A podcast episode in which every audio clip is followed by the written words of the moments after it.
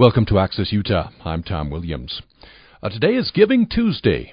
It's uh, celebrated on the Tuesday following uh, Thanksgiving and uh, the widely recognized shopping events of Black Friday and Cyber Monday. Uh, giving Tuesday is a global day of charitable giving, celebrating the power of community support. It kicks off the charitable season when many focus on their holiday and end of year giving. And uh, so we at Utah Public Radio are hoping that uh, you will participate in Giving Tuesday, specifically by uh, donating uh, whatever you can, an extra gift to Utah Public Radio. And you can go to upr.org to do that, upr.org on this Giving Tuesday. On Giving Tuesday, we thought we'd bring you one of our favorite episodes of Access Utah from this past year. This happened in March and uh, we talked with Patty Rayman, who was born with the ability to communicate with animals, uh, and she gives great advice, as you'll hear. Uh, her book is Humans Think, Animals Feel, one of our favorite programs, one of the most popular programs from the past year. Uh, if you hear phone numbers, you'll hear our appeal during the hour to participate in the program. This is, we're on tape, so um, we'll have Patty Rayman on in the next few months, so you can uh, get some new questions to her. Here's one of our favorite episodes from the past year. Patty Rayman. Welcome to Access Utah. I'm Tom Williams.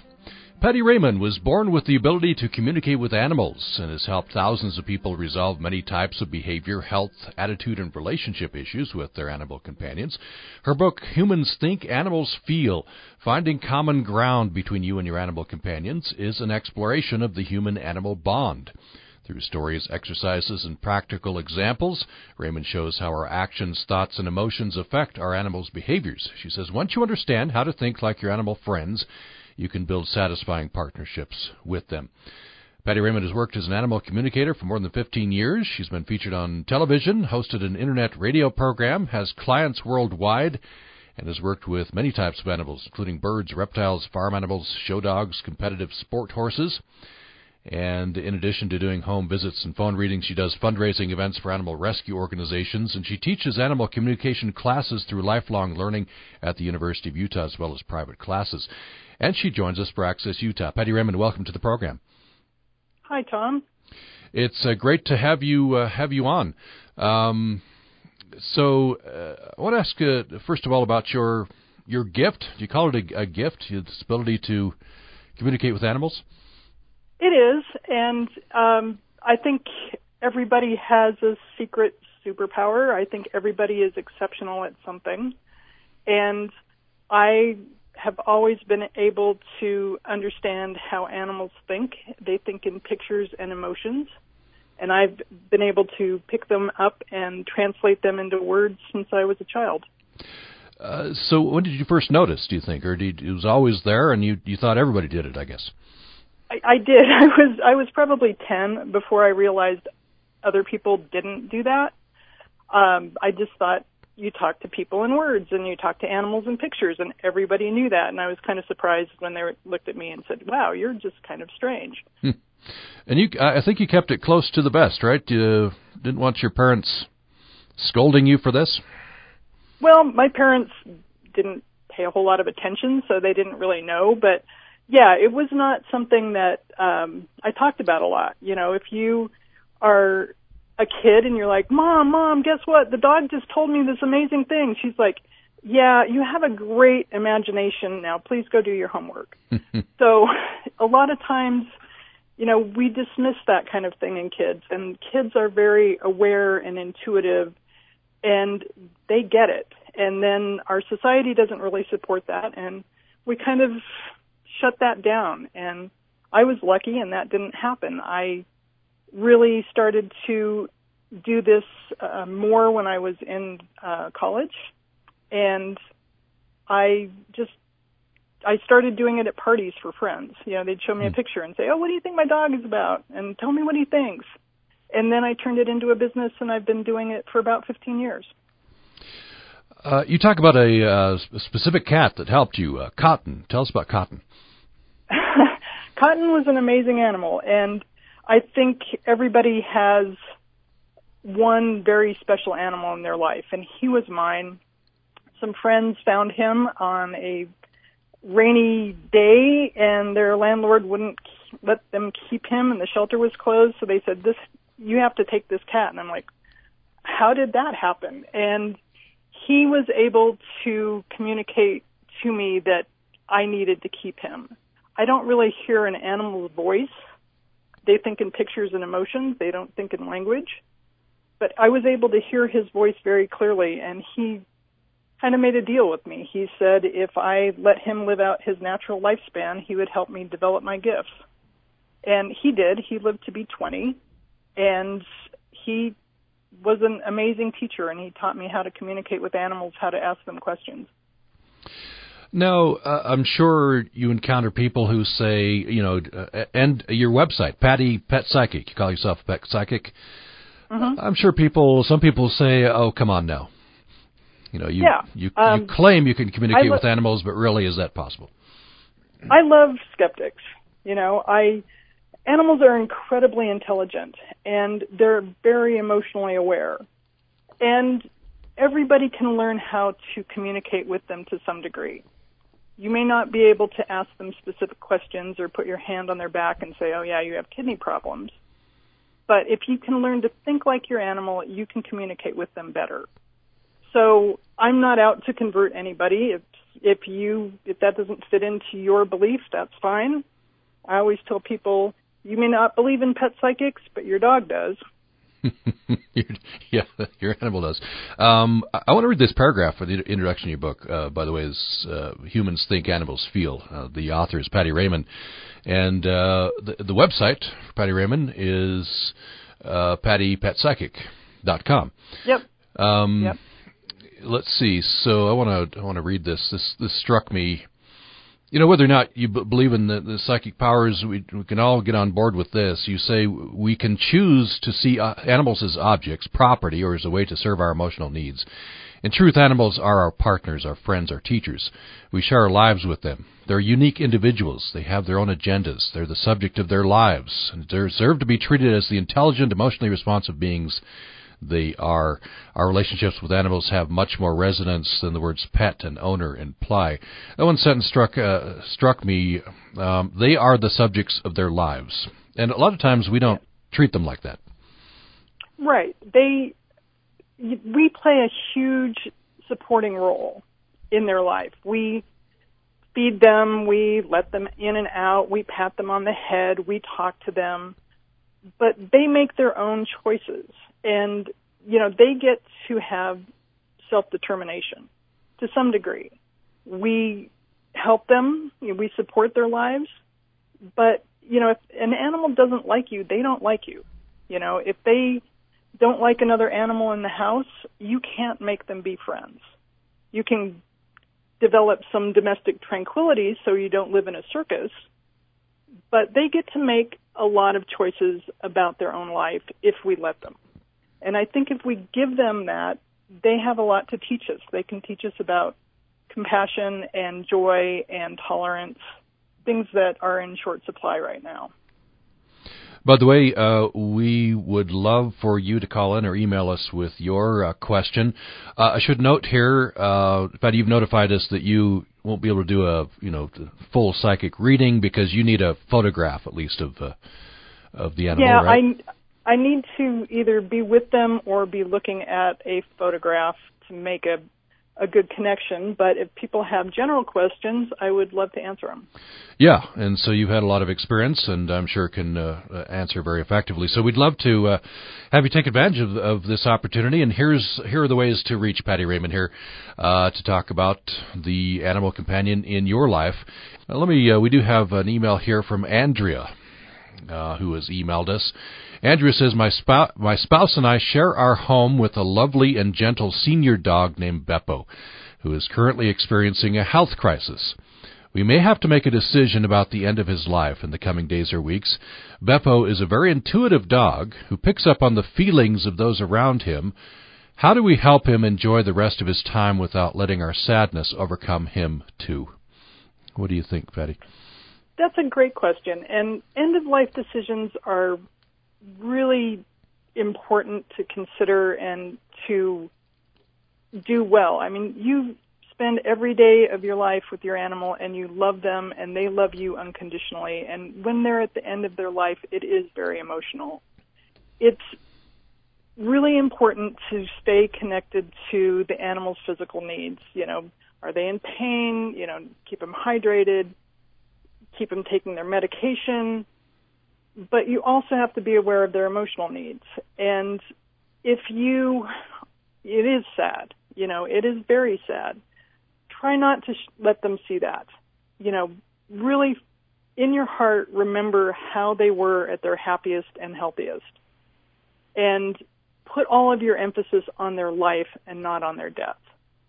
You know, have a plan, decide some um, some markers. You know, the things I look for are pain that can't be managed. If they are losing their dignity, they can't make it outside to go potty, or they have some kind of mental collapse where, you know, the dog's getting lost under the table legs or he's stuck in a corner and he's forgotten how to back up those are very critical points, and that's usually when you need to say goodbye. Until then, celebrate what they can do. Don't focus on the loss. Don't be thinking, oh, we used to be able to go for hikes, and now you can only make it down to the mailbox before you're tired. Focus on going down to the mailbox. That's still great. You know, eating, sleeping, drinking, wagging their tail when they when you come home. Those are really important dog things. When those stop, the quality of life has ended. So there's a small window between quality of life and suffering. And most people hit that window just right. So trust your intuition, stay connected to your animal, spend as much time with them as you can. If you have, you know, a few weeks or maybe even months, make a little bucket list. It's kind of fun. And celebrate the success. excuse me, really focus on the love that you have instead of the loss. Uh, I want to uh, focus on this this one sentence from Andrea. It says Beppo is a very intuitive dog, picks up on the feelings of those around him. Uh, imagine that would uh, you know Beppo might be more intuitive than some others, but uh, that's how animals. I mean, they don't they don't have language, right? So they they they pick up on cues from us, and I suppose yeah. we can change those cues. We can change how we communicate. Yeah, they pick up on our emotion and they understand human emotion very well. And they also understand our body language better than we understand theirs. So, you know, don't let them see you cry and put on a happy face and, you know, celebrate his life. They are, um, animals always want their person to be happy and healthy. And if you're worried about them, they're worried about you, and you can just set up a negative spiral where everybody's miserable. So you're the brains behind the operation, so you can think your way out of that that conundrum and be happy. You know, pretend to be happy. You're not going to be, but pretend. You know, be smiling and use exaggerated gestures and just be thrilled that your animal wakes up in the morning. Because when you get down to the end of life, that can be all you've got sometimes. Mm. So all animals are intuitive, and Beppo's probably more worried about Andrea than Andrea is about Beppo right now. Mm-hmm. Yeah. I wonder, just uh, taking this more broadly, communication between uh, animals and, and uh, humans. Um, what would you say in general to your your advice in terms of improving communication? It's a, it's and and you you emphasize it's about the relationship, right? It's it's like human to human relationship. You have a relationship with your animal, and that's uh, communication is a big part of it. Yeah, um, communication helps you move out of conflict, and the more you can think like your animal, the easier it is to live with them, and you can apply some pretty basic skills in sophisticated ways to change their behavior. So you you can think like your animal, but they can't think like you. A dog has roughly the intelligence of a two-year-old child, and people tell me all the time, "My dog understands every word I say." Probably not. the average dog may know 200 words or phrases, and the average person knows between 20,000 and 40,000 words. So your animal's listening very carefully to those key words that have an emotional resonance to them. Cats about like an 18 month old child, but less verbal. They may know a few dozen words. So your thoughts and emotions are what they're really understanding. And the more you can be aware of that, the more you can shape the relationship. Um, I wonder. I'm curious. Fold this in here. You have the ability to, uh, I guess you'd call it, read mm-hmm. animals. Uh, yeah. th- th- at least emotions, right, coming through as pictures. So maybe tell me a little bit more about that. Yeah, I uh, I see events from their life and I feel their emotions. So humans have a biography.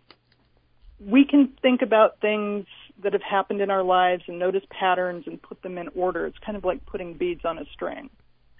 Animals don't think that way. They live in the present and that's what they focus on. So they're not really that concerned about the past or the future. So their biography is like a cup of beads. And the shiniest ones, the most emotional ones, are the ones that are on top. So that's what I pick up when I'm communicating with an animal. And it takes practice, but I believe that anybody that loves an animal can do that as well. What uh, what kinds of things would you suggest a person does, or do, techniques? But how to practice that? If you if you'd a, like to. A lot of it is awareness and focus. You know, it goes back to, you know, you're living with this intelligent, emotionally aware being that shares your life on a very intimate level. And a lot of times we function in autopilot. You know, your cat jumps up and stomps across your computer keyboard and the first thing you do is pick her up and put her down on the floor. So she got three seconds of your attention but that's not enough. So the first thing, the next thing she does is jump right back up and you can repeat that 30 times. You don't get any work done. You're not satisfying her needs and you're both frustrated. So cat jumps up, acknowledge her, talk to her, pet her a little bit, maybe get up and play with her for five minutes, and then she's going to be satisfied and she's probably going to go take a nap. So that disconnect and not being aware of filling the animal's needs causes all kinds of emotional problems. Hmm. And it causes relationship problems. When they're not satisfied, their behavior gets worse. It gets more intense, it gets more extreme. You know, the dog comes and puts his paw on you and you brush it off. And he does that 10 times. And then the 11th time you explode on him because you've had enough. He doesn't get that. And you're not doing anything to build the relationship. So a lot of animal communication, making a good connection with them, is awareness. You say uh, many people function on autopilot in their relationship with, their animals. That's um, it occurs to me that uh, you know in some human relationships we folk, we we uh, function on autopilot, and in both cases that can cause problems. Yeah, humans are amazingly good at ignoring stuff and not you know being in our own little bubble. it causes all kinds of problems. And, you know, it helps us because our lives are complex and we need these kind of mindless routines to get us through our day. Your animal doesn't need mindless routines. He's present, he's focused, he's aware, and you're the most important thing in his life, so he needs some feedback from you. He needs to know where the boundaries are. He needs to know if his behavior is acceptable. He needs to know that you approve of him. And we do operate in autopilot a lot in relationships. So animals serve as cute, furry laboratories to work on your relationship te- techniques. And you can change your input and see the difference in their behavior. More complex with people because people have their own agendas and they always have ulterior motives in relationships. Your relationship with your animal is simple and it's very pure because they love you unconditionally. And they really do want you to be happy and healthy, so they will change their behavior to match your input in the relationship. Uh, e- even cats? even cats. And I am uh, I I love cats because they're all completely unique individuals, and they are they are self-contained. Cats are very intelligent, and cats really love their person. They may not love other people, but they really bond to their person. They are very loyal. I mean, a lot of people won't just open the front door and let their dog walk out, but they do that unthinkingly with their cat because they know the cat will come home. And cats are very emotional.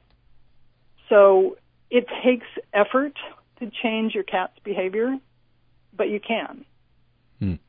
Let's take a break. When we come back, uh, uh, we have an email from Tammy. We'll uh, learn about uh, Tammy's golden doodle named Chili. And uh, okay. there's a, there's a problem there that maybe you can help uh, Tammy with, and Chili.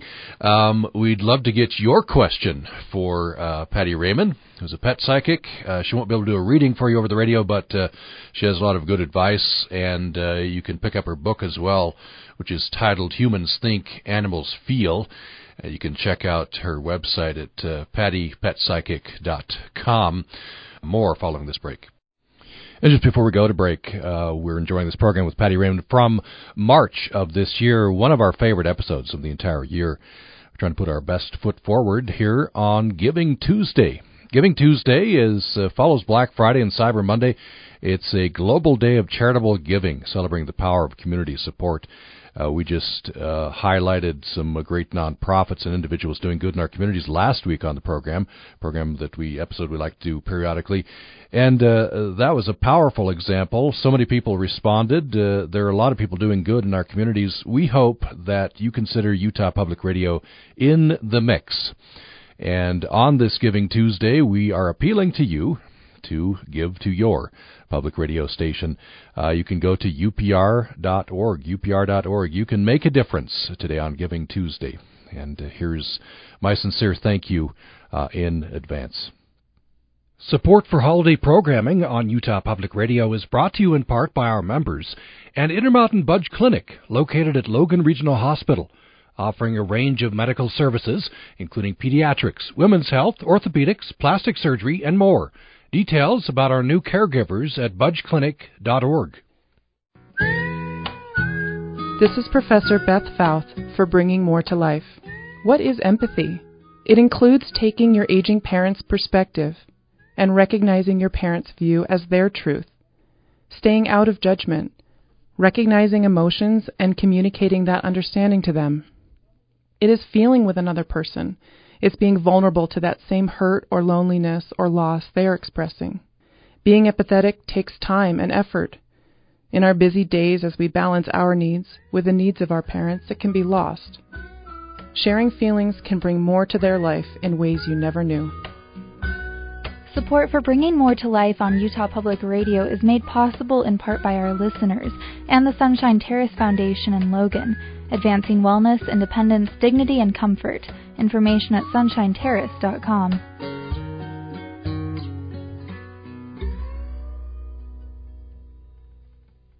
Today's Access Utah episode was first broadcast this year in March. Thanks for joining us for Access Utah today. We're uh, talking about the animals in your life. Um, and we have with us Patty Rayman, author, Patty Rayman rather, uh, author of Humans Think, Animals Feel. And uh, she says in this book, uh, she's uh, trying to get us uh, to have a better connection, better relationship, uh, overcome conflicts with the animals in our lives, better communication. Uh, it's a lot of the, what this comes down to. Um, and we're talking about that and uh, Carl in St. George has called us. Carl, I'm glad you called. Go ahead with your question or comment. Thank you. Good morning, folks.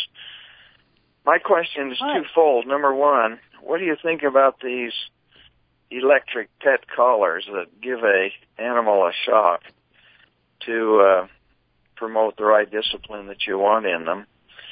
And the second question is, is how long does an animal remember, like a dog or cat, if he does if he or she does his thing on the floor, then you come in half hour later and see it, and you try to discipline your animal then. Do they remember that, or do you have to do it right at the time, or how do you handle that? Well, dogs and cats are not goldfish. You know, they have good memories for emotional events.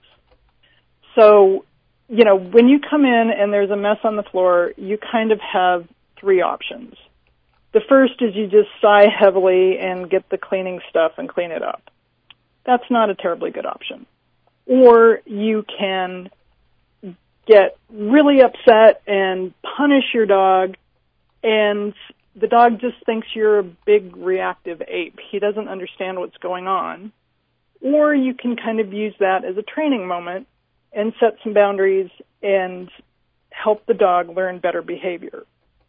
So you have to make it an, an, an emotional event. And, you know, you may not remember what you had for lunch last Tuesday unless it was an exceptionally good or bad meal. So you don't remember a lot of stuff either. You come in, there's a mess on the floor, and this works with dogs and cats, and it's about how you handle it. You have to be emotionally prepared and focused. If you just go off like a volcano, it doesn't solve any problems. So you come in and you're like, did you do this? You know, you have to take your animal, you show them the mess, don't, you know, rub their face in it because that's abusive. It's like, did you do this? You pooped on my floor? That is absolutely unacceptable. I will not tolerate that. And you're, you're making a boundary. You're saying why you're upset. And they can understand that. So it takes some practice. You do have to set some boundaries. As far as shock collars, I really dislike them. Um, if you're insecure, you're a little anxiety is up, you're indecisive, and then you get a little fear and pain in that mix, you're giving them a really good emotional signal, but it's the wrong one. The only time I recommend shock collars is for dogs that have high prey drive. They're either harassing livestock, they're harassing wildlife, or they're like going after people on bikes because they get such tunnel vision when they get in hunting mode. The only way you can break that is with the shock collar. For discipline, I don't really do like reward and punishment with animals. I'm more focused on cooperation. So, you know, I think shock collars are a very poor way to discipline an animal. Uh, Carl, Does that answer Thank your you. question? yeah, Yes, G- great. Okay. Thanks, Carl. Appreciate that. you're Uh, welcome. I, uh, Patty, I have a, a follow up on uh, one of Carl's questions. Uh, I am curious. Uh, you say uh, dogs, for example, really live in the present. Mm-hmm. Uh, so that question, an intriguing question. How how long do they remember? Oh, they can remember emotional events forever. Um, I'll give you an example that's in the book. I, I talk about my cat Monster because Monster is a very uh, different cat. She had this temper when she was a baby, and she's a savage biter. Most people are like, "Why? Why did you keep her?" And it's like, "Well, I kept her because I love her." So she has some neurological problems, and she's she's just different. And one day I came home from work and I had just had a really tough day and I sat down on my couch and I had a glass of wine and I set it next to I set it on a book that was sitting on the couch while I took my shoes off and she was very interested in what I was doing, jumped up, wine went everywhere. Of course it was red. And me, my carpet, my couch were all stained. And I was sitting there with my head in my hands, just rocking back and forth, going, I don't believe this. And her eyes were the size of plates. None of this was focused on her. It was my fault. But this was a huge emotional reaction for something that she was involved in. So to this day, this happened 10 years ago. If I open a bottle of, of red wine, she hides because she can associate that smell with mom having a meltdown. Hmm. She she remembers. Yeah. She remembers. So she she doesn't remember that she has an aversion to red wine unless that stimulus is in her environment. Mm-hmm. She's not thinking, "Oh, I hope mom picks the white instead of the red." She just is going about her day, doing her stuff, sleeping in her spot or you know, playing with her toys or whatever. And she doesn't think about that until that happens. When she smells it, she's gone. Mm. So that was a big emotional event, and it still affects her behavior to this day. Wow. So, you know, does she remember, you know, what the weather was like yesterday? No, she doesn't either. Doesn't care. You know, she's not thinking about, oh, I hope you know, mom's around the house more tomorrow. Maybe it's her day off. She's not thinking about that either. So she's really focused on what's going on in her life right now. Mm-hmm. And that's how animals function. And humans don't think that way. We focus on um, doing. We are obsessed about the past or the future, and a lot of times we're very disconnected with the present. We are able to make complex plans. We think about situations from another's perspective. We think about thinking, and animals don't. They they respond. One of our biggest differences is that humans focus on avoiding things we don't like. Animals seek out things they enjoy. So they are focused on being. You know, they don't think symbolically, they don't think abstractly. They focus on getting what's important to them, physical and emotional needs met. They focus on things like social status for dogs. They're very interested in where they are in the pack. Cats focus on territory. They like stuff. They like to know where their stuff is. They like to control their stuff. And horses focus on partnership. They're herd animals, and it's very important for them to have a social network. So we think very differently from animals, but we can think like them if we put some effort into it. And all those things you were saying, you know, living in the present, uh, seeking out things, joy. I suppose all all reasons why we love the animals in our lives. They they, they oh, fill, yeah. fill a need. They're, ex- they're excellent models for joy. You know, animals seek joy and they expect to find it every day. You know, when you're when you come home from work and your dog greets you at the door, he's ecstatic. You know, that's the best thing that's happened to him all day is that you came home. When your cat is sleeping in the sun, there's nothing happier in the world. You know, that is a pure experience of joy, and they model that for us every day.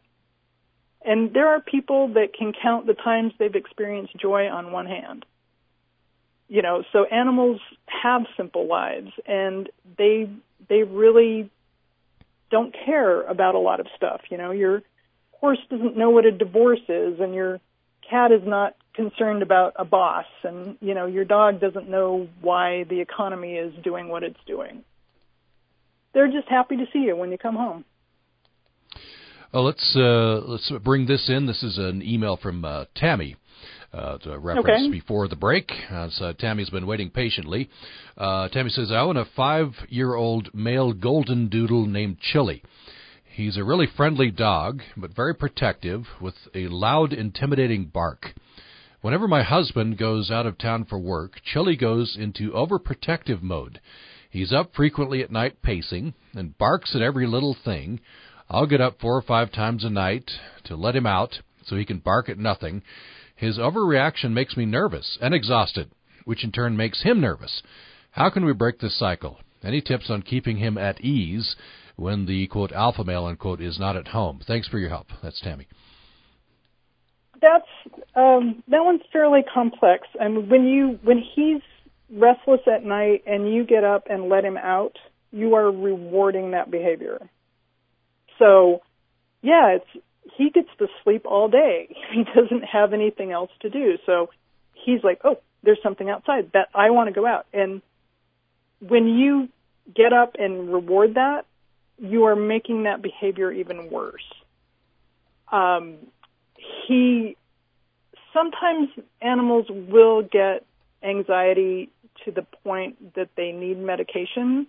I don't think he does. I think it's a behavior modification when your husband's out of town, you have to be secure and confident and relaxed as well.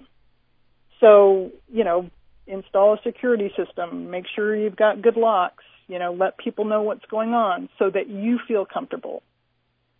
If he's restless at night, he doesn't get to go out.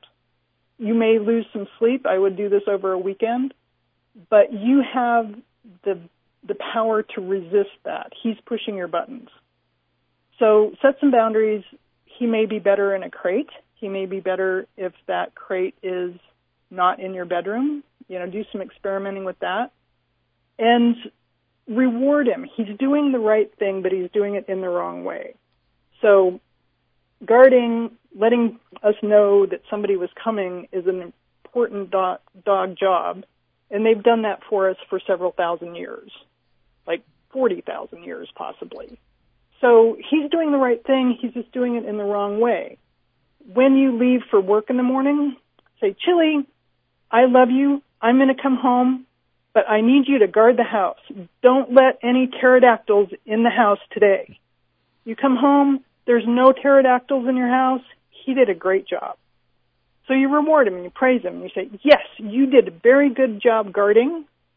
And now I'm home and I'm in control and I'm going to take care of the guarding. You can relax. It's, it's going to take some practice and it's going to take some time. But yeah, you deserve to get a good night's sleep. So, you know, work on that. Have a plan. You know, break it down into small steps and work on that and you can get him to be responding at the right time instead of the wrong time. Okay, hopefully that's uh, helpful, uh, Tammy. Good luck with uh, with Chili. Um, that's interesting. Uh, it, it can be a kind of a a feedback loop, right? Uh, Chili gets oh, nervous, sure. and then uh, Tammy gets agitated, and then that agitates Chili, and it and it, it can spiral in the wrong direction. Yeah, very quickly, and that's um, that's kind of the unawareness. And animals can be very, very focused on getting what they want. They can be, you know, very manipulative. They're really good at understanding how to control people, and you know, he's probably practiced to get that bark just the right pitch and volume to wake her up. If it was a little quieter, he, she might just sleep through it. So he's practiced to get that exact response out of her. So animals can be really manipulative and it does take time to change their behavior. You have to continually check in with yourself and say, you know, what am I doing? Am I rewarding bad re- behavior? Am I encouraging good behavior? Do I even know what the difference is? Where's the boundary? So a lot of it is a feedback loop with yourself and with your animal. And if you change what you're doing, you can notice a change in your animal's behavior, but it isn't instant. You know, it does, it took a long time to develop that pattern and it's going to take some time to change it. Well, let's take another break. We'll come back uh, and we have uh, questions from Valerie and from Shalane. Patty Rayman's book is uh, Humans Think, Animals Feel. Um, and uh, that is out now, and uh, more following this. Just before we go to break, just a reminder that uh, this episode of Access Utah is one of our favorites and uh, favorites of our listeners. We've had inquiries about this uh, episodes from March of uh, this year. So if you hear a phone number, uh, we uh, won't be able to answer your question today, but uh, we'll have Patty Rayman on in the next uh, few months again uh, to, to get your quest, uh, your fresh question to her. Uh, a reminder: this is Giving Tuesday following Black Friday and Cyber Monday. Giving Tuesday is a global day of charitable giving. Uh, this is uh, one of the many ways that you can make a difference in your community. Uh, this is a way that you can help public service. So many, many uh, places to give. We hope that Utah Public Radio is on your list. And just a reminder, you can go to our website today, upr.org, upr.org, and uh, make an additional gift. And uh, thank you so much in advance. On the next Radio Lab. What is a year of life worth? Wow, what a question. That's deep. $10 million for a year? Are we going to pay $1,000 for an extra day of life? Boy, that's a complicated question. Well, what about $100,000 for an extra day of life? Life is worth it, whatever it takes. But whatever it takes will not cure my cancer. Worth. That's in the next Radio Lab. Coming up today at 10 after Access Utah. Today's Access Utah episode was first broadcast this year in March.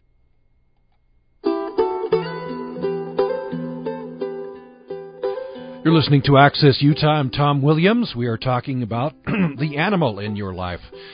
Uh, they give us a lot, and uh, there are ways that we can improve that relationship. Uh, a lot of it comes down to communication. Patty Rayman was born with the ability to communicate with animals. She's helped thousands of people resolve many types of behavior, health, attitude, and relationship issues with their animal companions.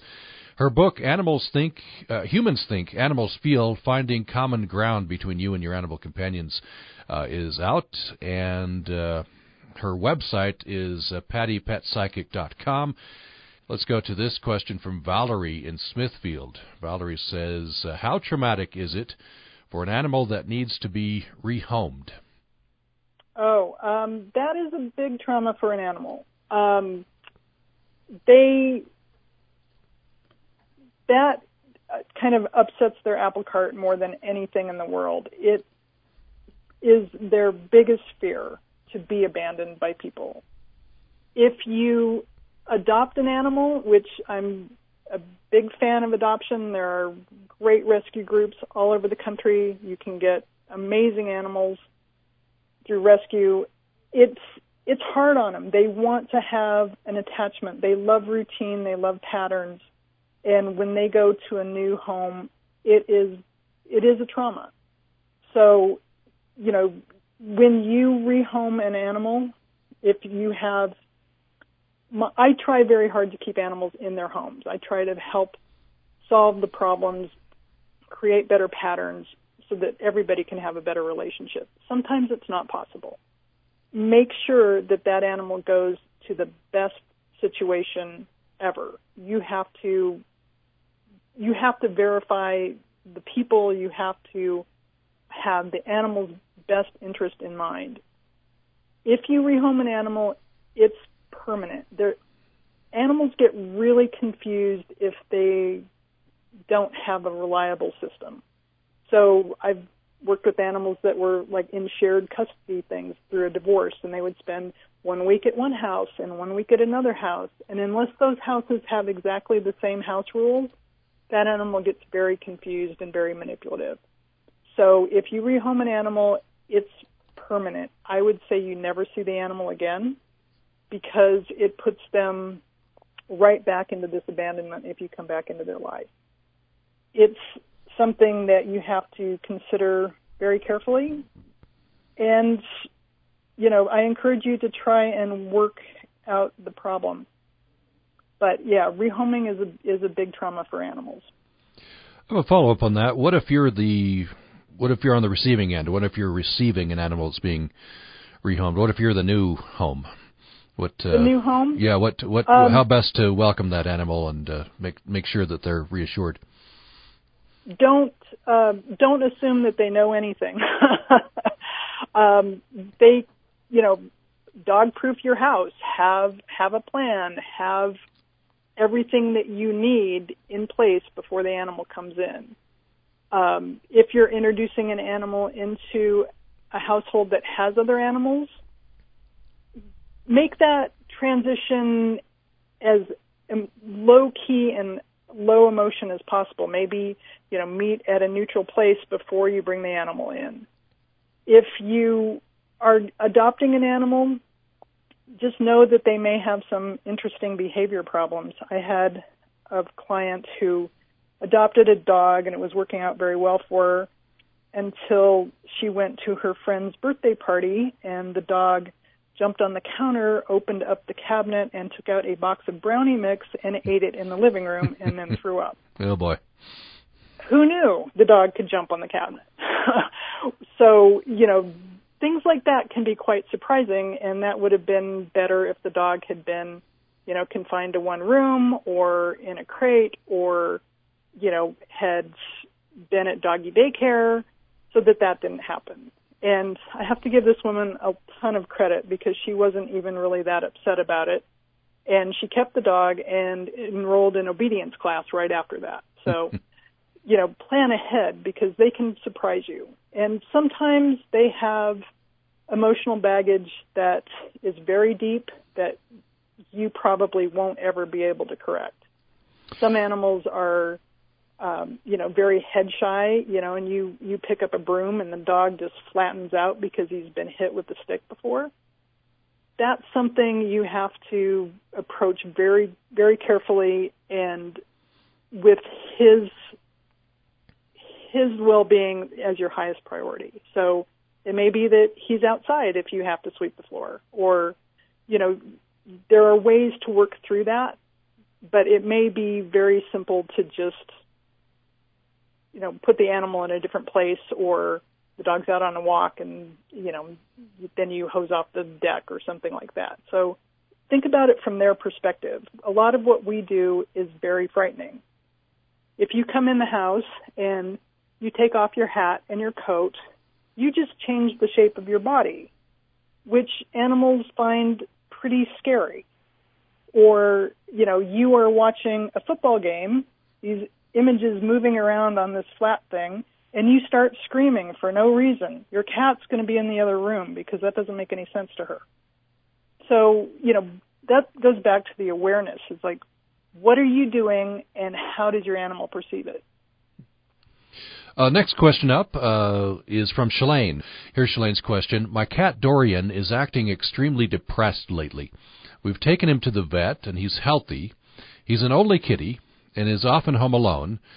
He doesn't want affection lately and is not nearly as sociable as he used to be. Any suggestions? Should we consider uh, adding another cat? Thank you. Maybe.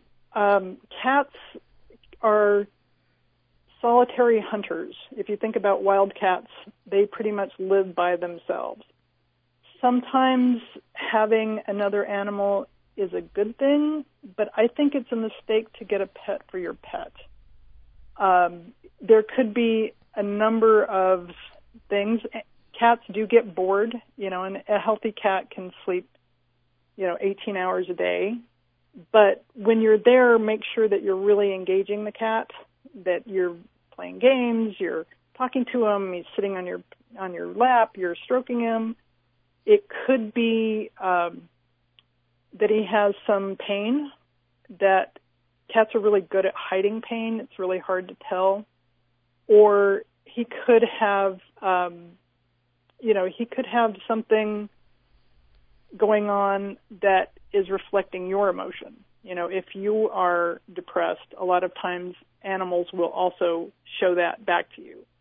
So there are a lot of things to look at with that and you know, keep a keep a close eye. If you think something's going wrong with your animal that they're just not quite right, it's worth it to get them into the vet, do some blood tests, you know, see if their thyroid's off or you know, he's got a food allergy or he is in some kind of pain. And the more you can project a happy image and how much you love that cat, the, the you know that can ease ease some of that depression. And animals do get depressed, and they they grieve and they experience a very full range of emotions. So I think it's important to to consider that. And you know if if that doesn't help, give me a call. Send me a go on my website, fill out a form, send me a picture, and I'd be love I'd love to help you with that. Uh, PattyPetPsychic.com, the website.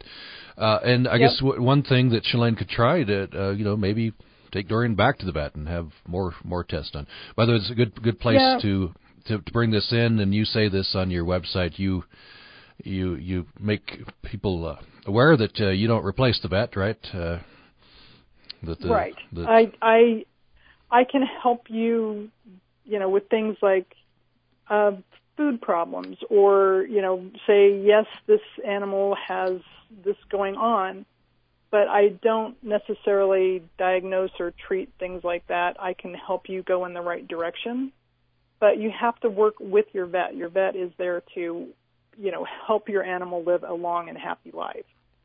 So I do think it is a mistake to get a pet for your pet. You know, it's like, oh, my dog's bored. I need another dog. If you want another dog and that fits into your lifestyle, then by all means get one. It's harder with cats, and sometimes you have cats that really hate each other, and it's kind of like living in a war zone if you have two cats that don't like each other in the same house. So the animal that you already have, I think, has veto power over any other animals coming into the house. So, you know, really consider it from their perspective before you get another animal. We just have a couple of minutes uh, left. Um, I, I, want to maybe just spend 30 seconds to a minute on this. I'm intrigued by your cat Monster. You've talked a little bit about about Monster, um, but and Monster is being rehomed, right? You you took uh, Monster in. A, a, heck of a time, right? Uh, one of the I first did, experiences yeah. bit you on uh, the face, bit you on the shoulder. an interesting backstory. She was a little orphan kitty, about five weeks old, and they found her on the Big Fix, uh, which is a big motor home that they do. They travel around and do low cost spay and neuters in different communities, and they found her sitting on the wheel of the Big Fix, and they brought her in and put her with a mom that had slightly younger kitties, and the mom got distemper, and all the babies got distemper, and Monster was the sole survivor. So she went from being a snuggly cat that liked to, you know, burrow into your neck to being a very reactive biter. She bit me in the face the first night I had her while I was sleeping. So um, she, I had to tame her, and it was all about setting boundaries and relationship building and lots of band aids. People asked me if I had a cutting problem because I was so torn up. Right. And lots of band aids. he Yeah. has turned into a cute and charming uh, companion that makes me laugh every day. Mm-hmm. So it, it can it be a long time. can can be done, yeah, and and uh, with with some persistence, persistence and love. I guess there might be some situations where you you know just wouldn't work, but it worked with with Monster. Uh, just a minute left, uh, Patty Rayman. Um, what do you hope people take away from your book, and maybe from this conversation? What would you most want people to know? that even if you've had a bad relationship for a long time, like a cat that bites you your, while you're sleeping, it can change. It can get better, but you get to decide how to make that happen. You know, you can shape your relationship. You don't need to go out and buy a crystal ball. You already have the skills you need. You just need to apply them in different ways. Well, we have reached And the And that's what my book will help you do. Yes, and so the book is Humans Think, Animals Feel. That is out and available. Uh, the website is pattypetpsychic.com. Patty Rayman, it's been a pleasure. Thank you so much for talking to us. Thank you.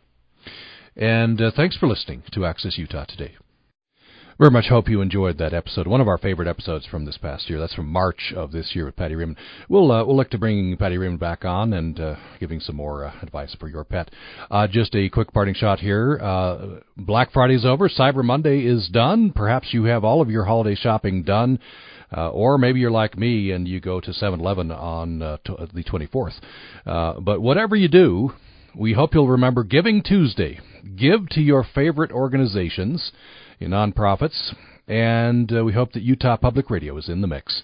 And uh, if so, upr.org is the place to go. upr.org. Thanks for listening.